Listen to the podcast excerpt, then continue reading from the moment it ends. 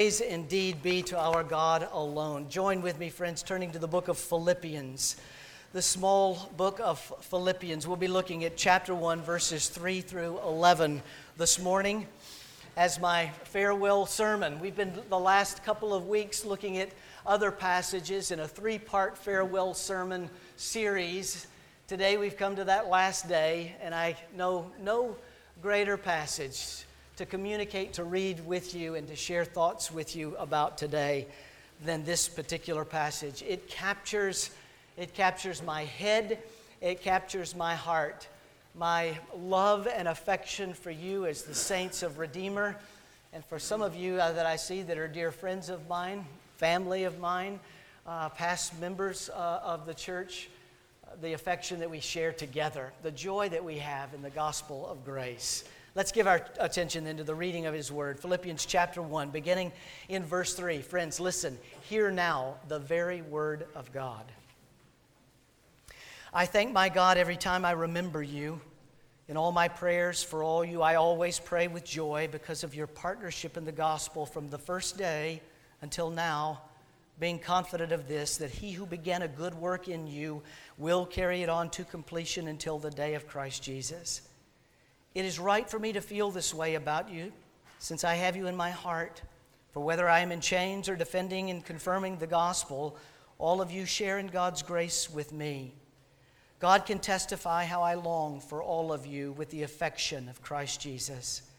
And this is my prayer that your love may abound more and more in the knowledge and depth of insight, so that you may be able to discern what is best and may be pure and blameless until the day of Christ, filled with the fruit of righteousness that comes through Christ alone to the glory and praise of God. Friends, this is the word of the Lord. What do we know about God's word? The grass withers and the flowers fall, but the word of the Lord stands forever. Father, we have said that for the last 16 and a half years, and it shall be our statement until you come again in the fullness of your glory. For we are like grass, and all the grass withers, the flowers fade, but you never wither or fade. You are the faithful one who knows no beginning and no end. Speak to us today, Father, and remind us that this is your promise to us, that you began a good work in us. And the promise is that you will see it all the way to completion. And because that promise is yes and amen in Jesus, then our lives, even today, are filled with inexpressible joy to you. Seal this to us as you preach your word to us through this sinful, sinful servant, we pray. In Jesus' name, amen. Please, friends, be seated.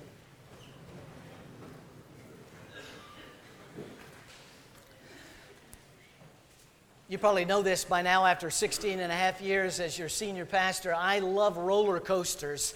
I, am like a small child when we go to an amusement park, and there are two days that stand out in my mind as the best days of my life when it came to riding roller coasters. One was in Texas, and one was in Virginia.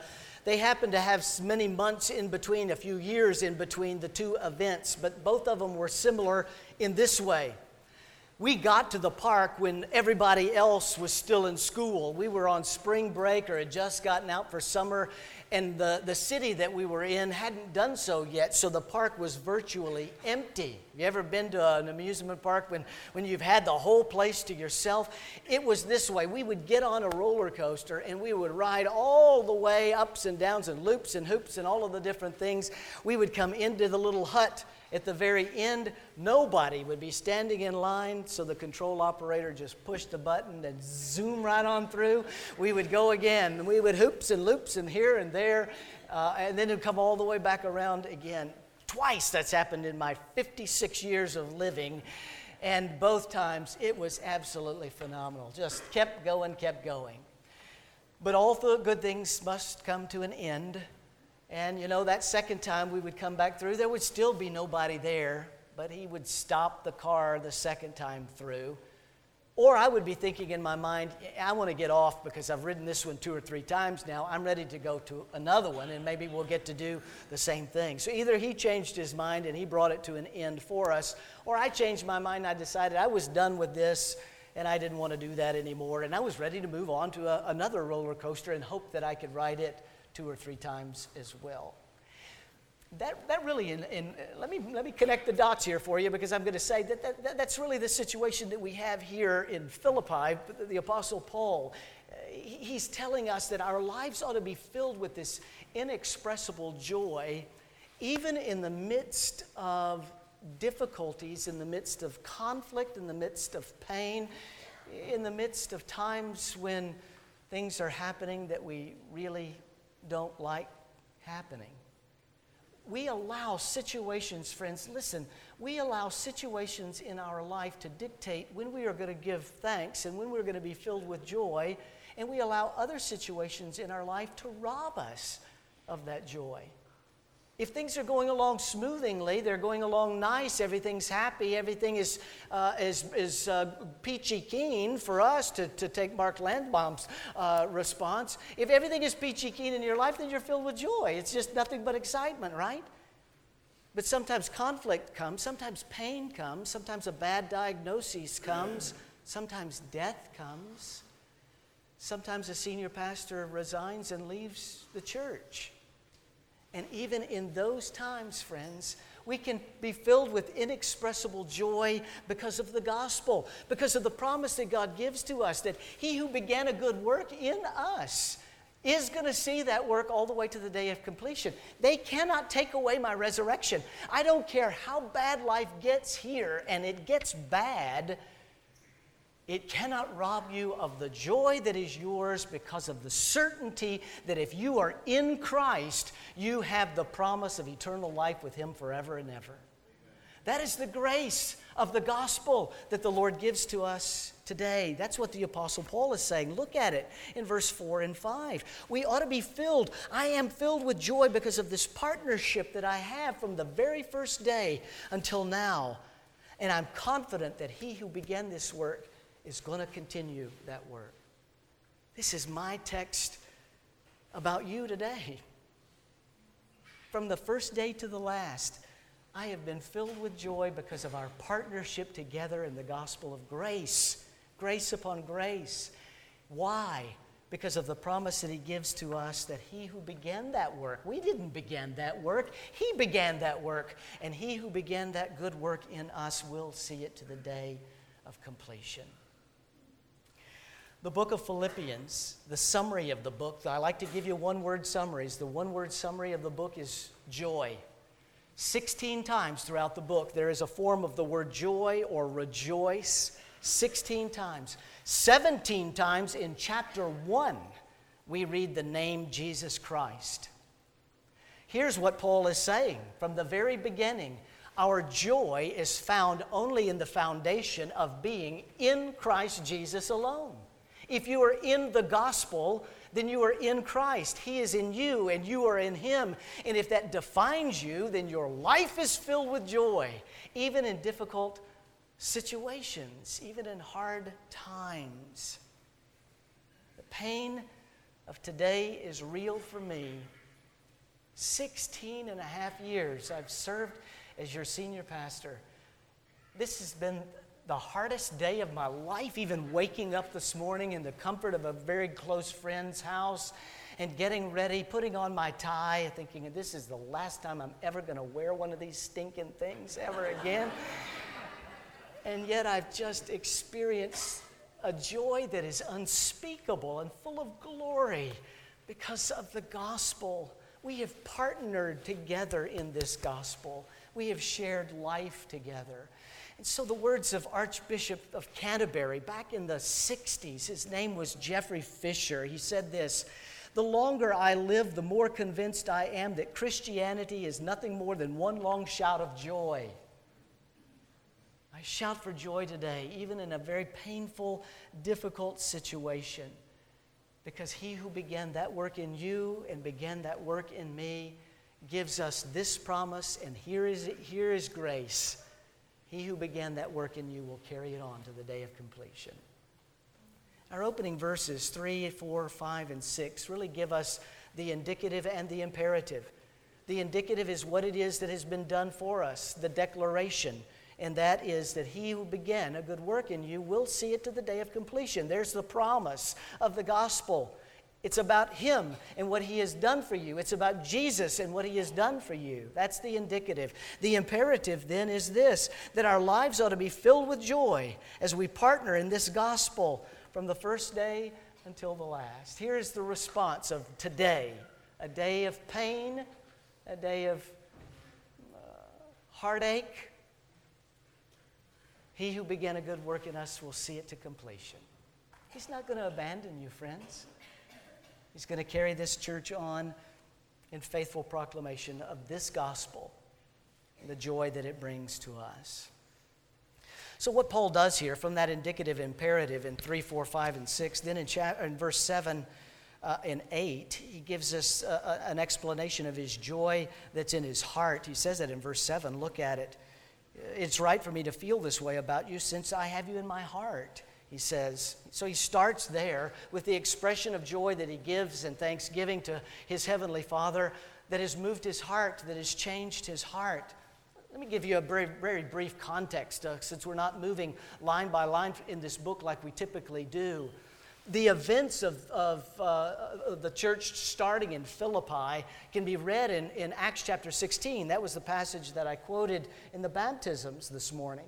In Acts chapter 16, we read that Paul and company, there, there's no church in Philippi. They come into Philippi. It had been under Roman rule since uh, 2 century or 2 BC. So it was filled with Gentiles, filled with Romans. There was no, there was no Jewish synagogue there. And so, not having a place to, to go for prayer, he goes outside the city to the river looking for a place to pray.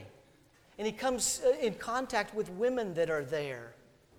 And Paul begins to share the gospel with them he begins to tell them about why he is so filled with joy because of the gospel of the Lord Jesus. And this passage tells us that God opens the mind, opens the heart of Lydia to hear that gospel and to receive that, and then he baptizes she and her whole household.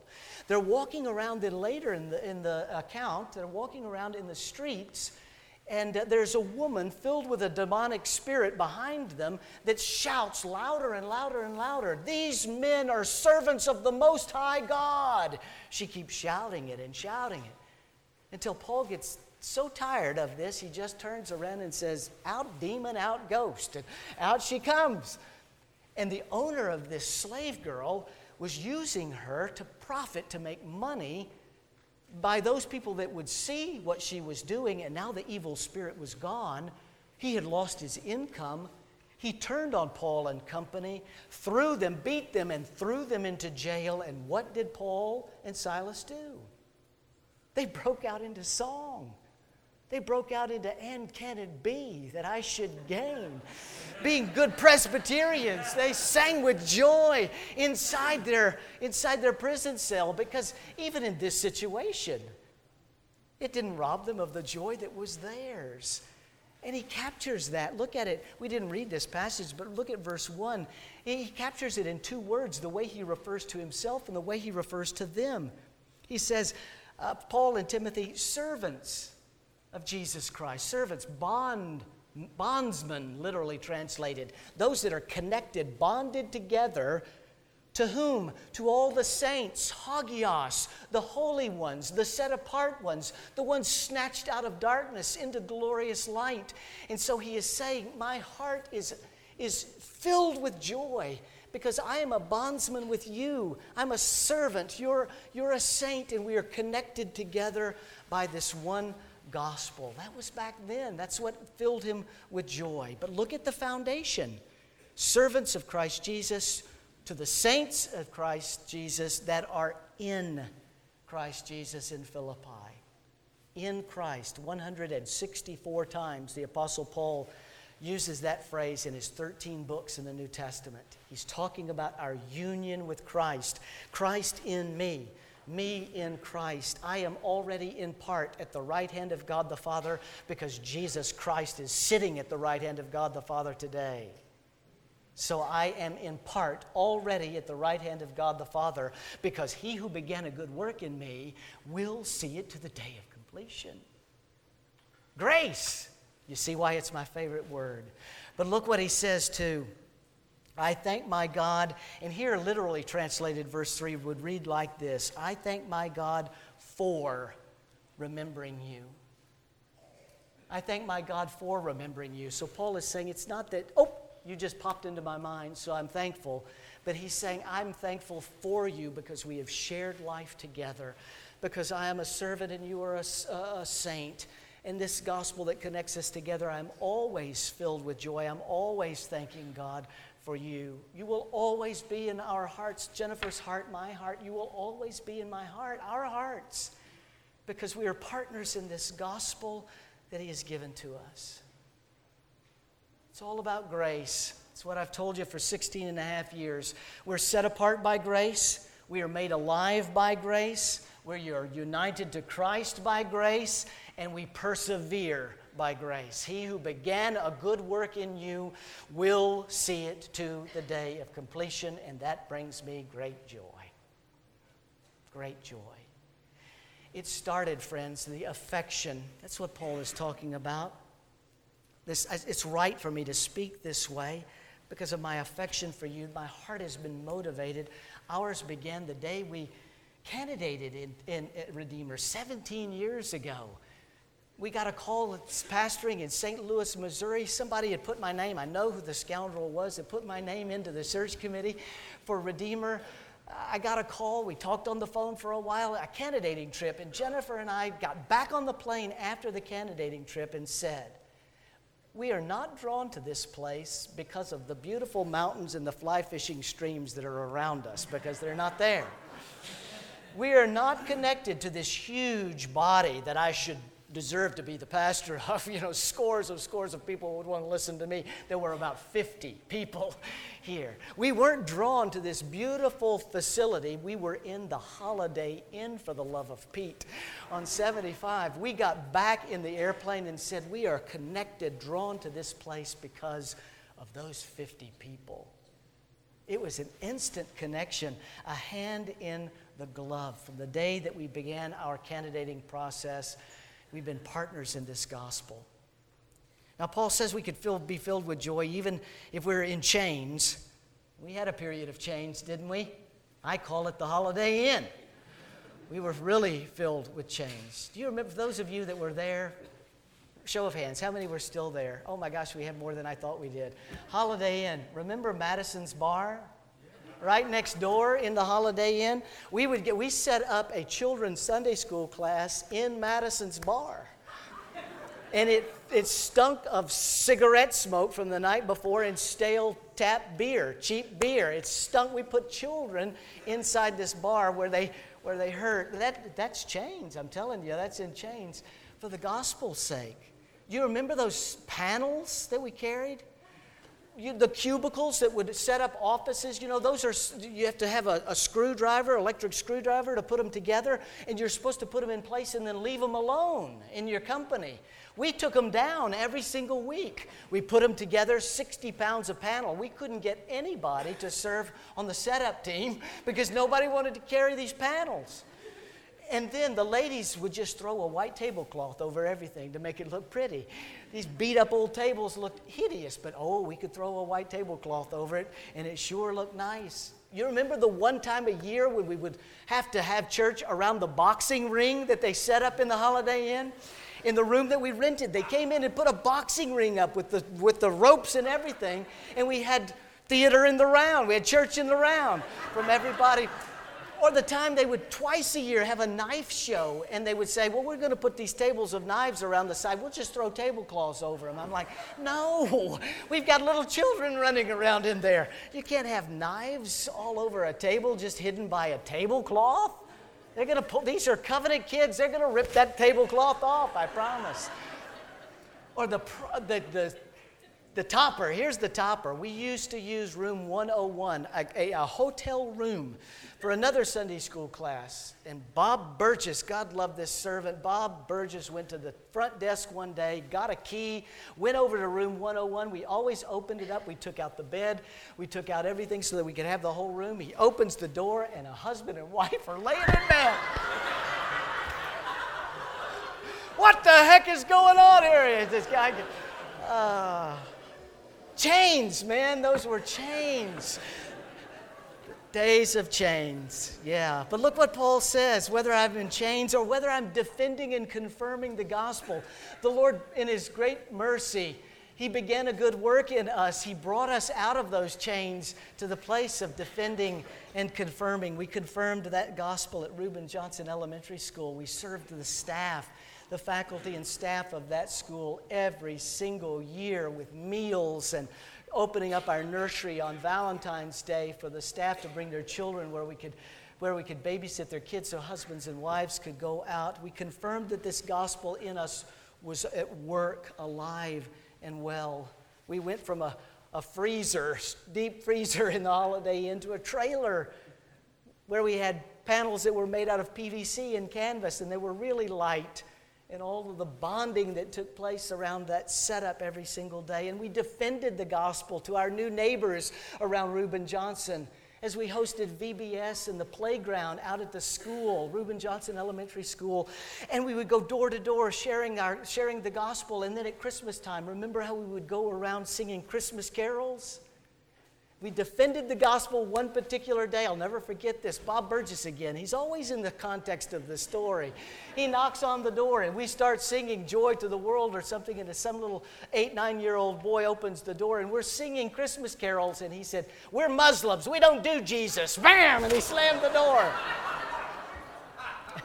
And we thought to ourselves, what, what do we do now? We just kind of looked at each other and kept singing, and we didn't leave. We just kept singing all these songs that we had sung to all the neighbors. They needed the gospel, and they heard it in our singing. We confirmed that gospel as we sung songs to them. Friends, my heart is filled with joy. My heart is filled with joy for you. We have shared life together. We have shared lots of things together. And oh, Oh, the joy that has flooded my soul because it, the, the context is that he who began a good work knit us together and we'll see it to the day of completion.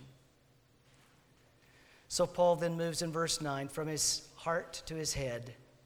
He gives us a, a, picture of the expression of joy that he is filling his life because of what he knows right up here in his mind. This is my prayer that your love may abound more and more in knowledge, in insight, and that you would discern what is right, what is pure, and what is blameless. What is he saying? He's saying this, friends.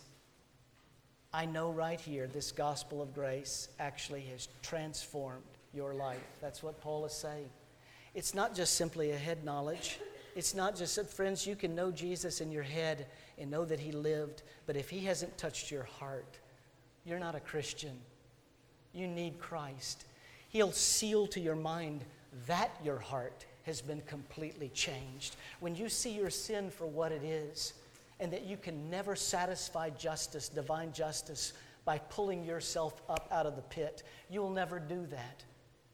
But when He does that for you and He changes that heart of, of stone and makes it a heart of flesh, your heart is transformed, then He will seal by the power of His Spirit that it's all about grace, it's all about what He has done for you. And that's what Paul is saying. He's saying, I know now in my head that this gospel is working in your hearts because I see it. And, and, I want you to know more of it. I want it to abound more and more. This insight, this knowledge that you can discern what is pure and blameless. Pure. The word there in the Latin form of the word is sincere, from which we get our word sincere. And literally translated, it means sun dried with wax. And what they would do is this they would take pots like they did at Corinth, clay pots, and when they would crack, they would smear a little bit of wax in there, let the sun dry it so that you couldn't see it, and they would sell you the pot. But after you got the pot home, that sun dried wax would begin to contract and shrink, and then it would begin to leak, and the pot was worthless.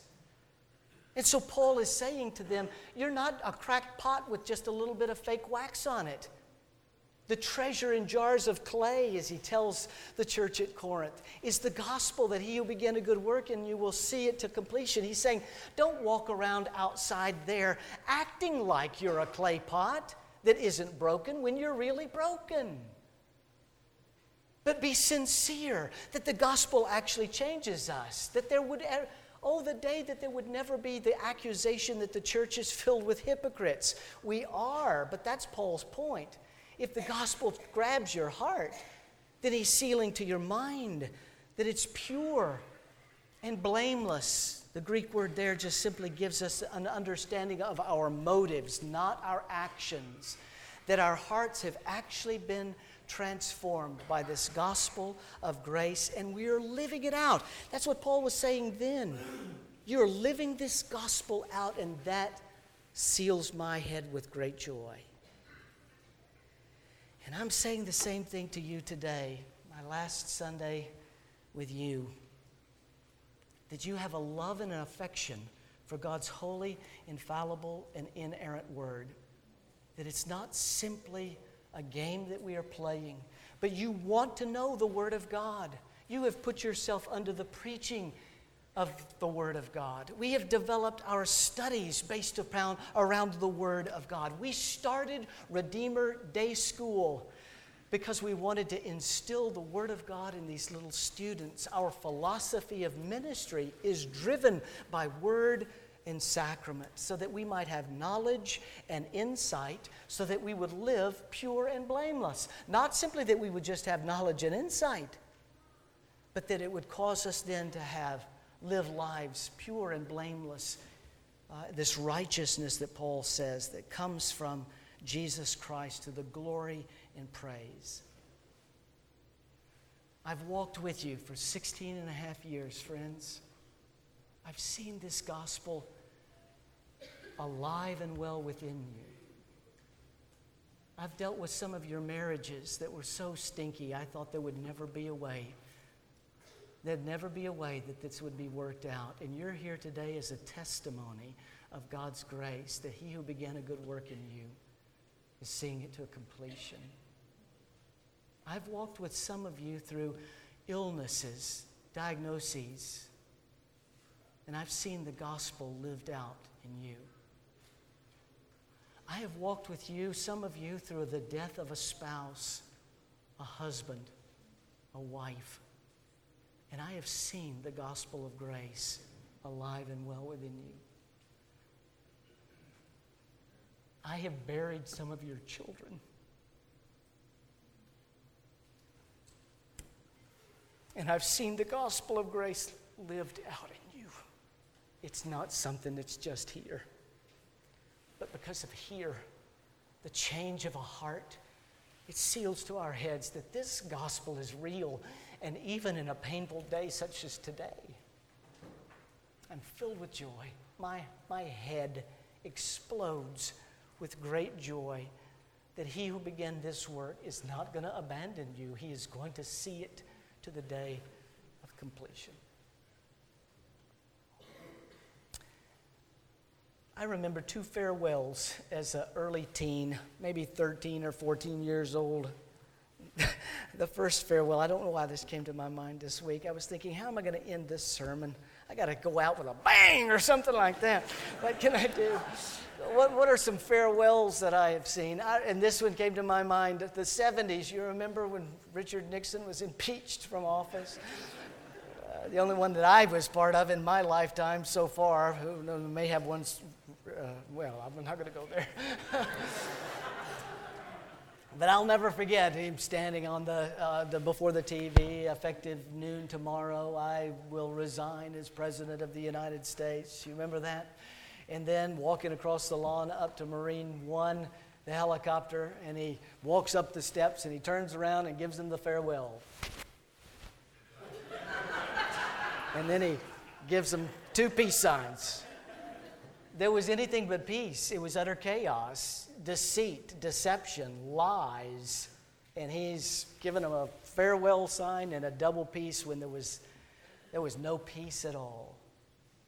I also remember at that same time, I, I used to watch the Carol Burnett show. I loved that show, Tim Conway and all of those. And every time she would end, remember, I'm so glad we had this time together just to have a laugh or sing a song.